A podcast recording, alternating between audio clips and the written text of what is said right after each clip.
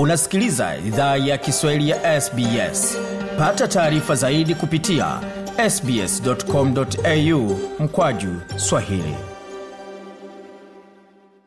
Namwendelea kuisikia idhaa kiswahili ya sbs tukiendelea ama tumeandalia kutoka studio zetu za sbs kwa sasa baada ya pumziko fupi turejee katika kazi kazi ambapo tunazungumzia yale ambayo yamejiri katika maswala ya ulimwengu yakihusiana haswa kwa upande wa swala zima la mafunzo ambayo watu wanapata kupitia magumu ambao wanapitia hususan waliopitia mauaji kimbari nchini Rwanda. Je, ni mafunzo gani ambayo wamepata kupitia yale walioshuhudia, yale ambao waliona na kule ambako walikimbilia usalama wao? Je, ni kipi ambacho wanaweza kuchangia na wengine, hususan wakati ambapo kunakuwa na mataifa kadhaa yanaingia katika maswala ya uchaguzi ambao wakati mmoja huwa yanaibua mivutano ya kisiasa pamoja hata na watu kuweza kupigana.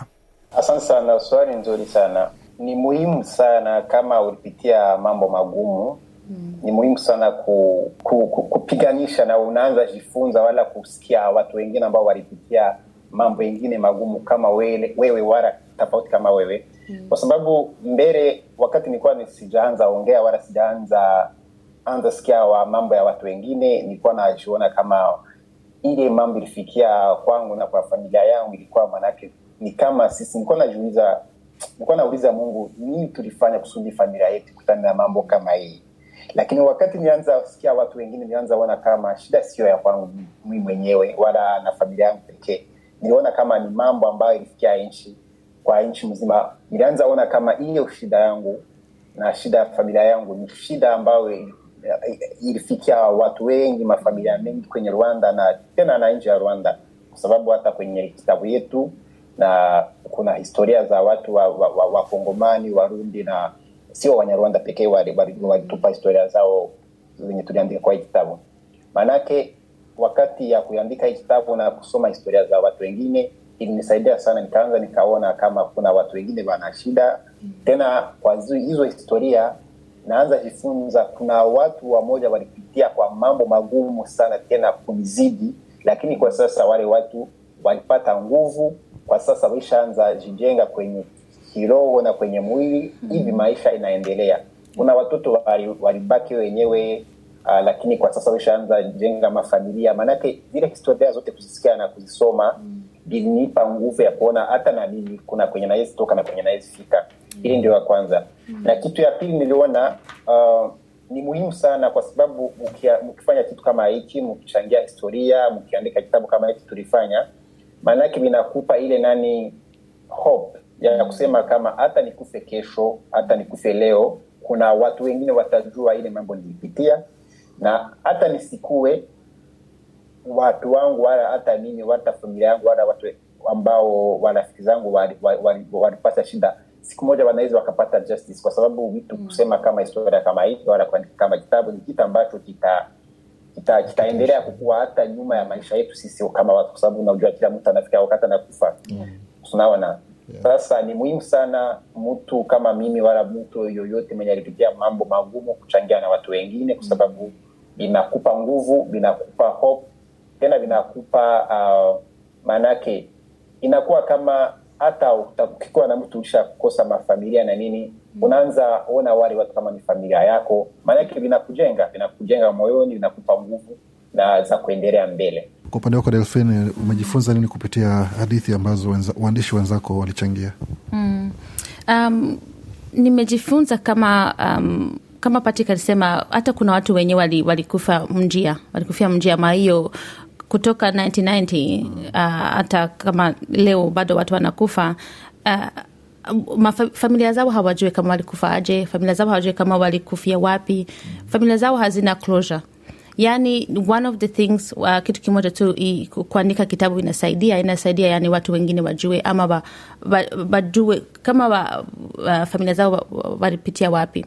Uh, kitu ingine mi napenda ku, nili, niliona ni kama Uh, kupitia mwa hiyo vita kuona watu wakikufa kupitia mwa hizo uh, mambo ngumu sana, kuna uh, trauma, kuna matrauma, kuna vitu mingi watu wako navyo you know, uh, kwa akili zao mm.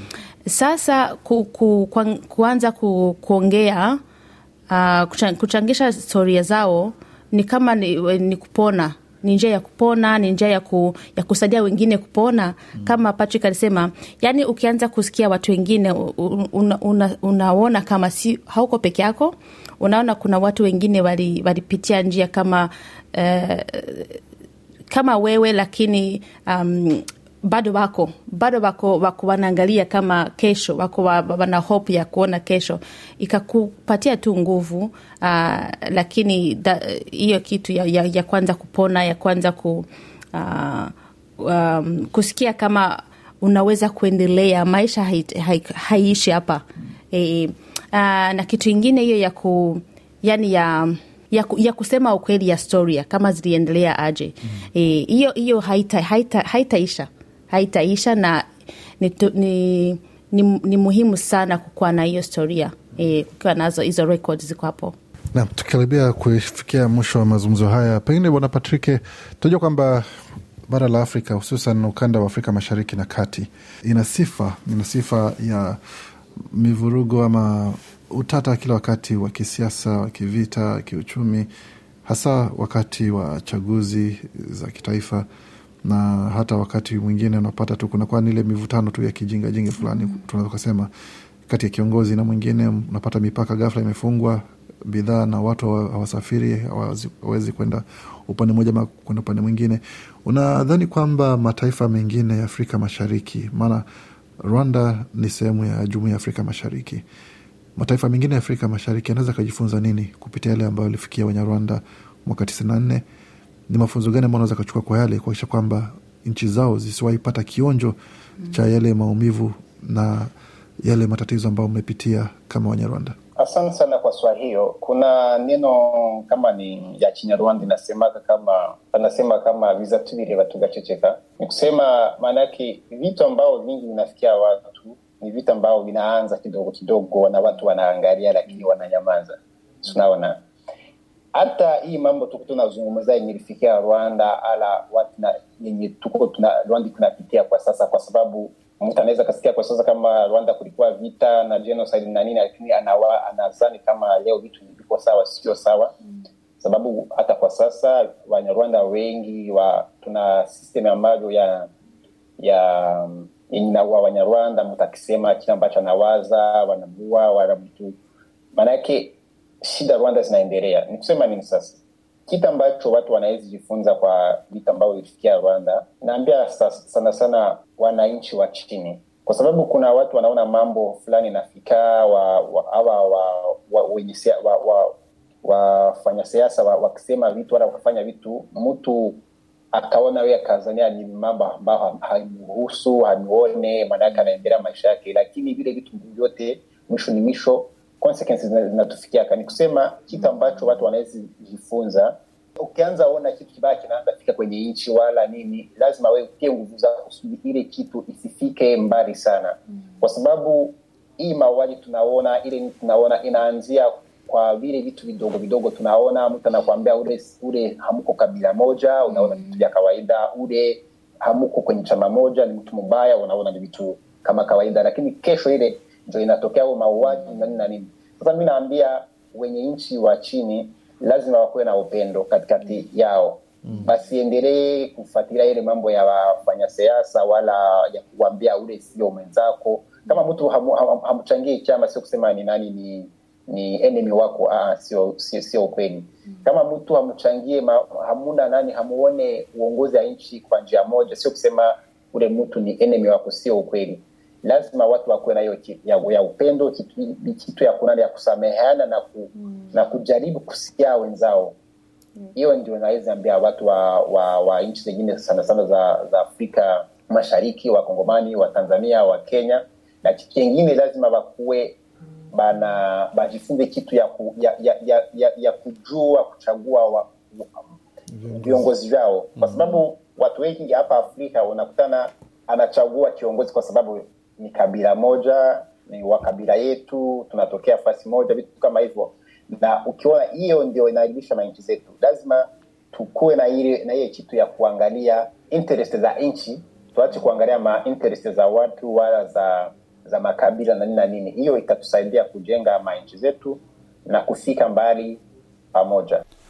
Bwana Patrick Rugaba Pomboy ni mmoja wa waandishi wa kitabu cha Survivors Uncensored akizungumzia lojiri katika nchi yake ya Rwanda mwaka elfu moja mia tisa tisaini na nne katika mauaji ya kimbari pale, na tumefanya juhudi zote kuweza kuwasiliana na ubalozi pamoja na mamlaka wa Rwanda kuweza kujibu baadhi ya tuma ambazo zimetolewa katika kitabu hiki pamoja na katika mazungumzo haya.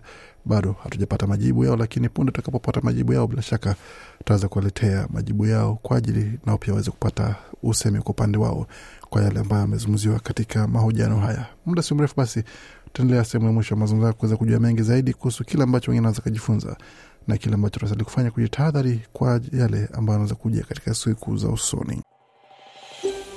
Je, unataka kusikiliza taarifa zingine kama hizi?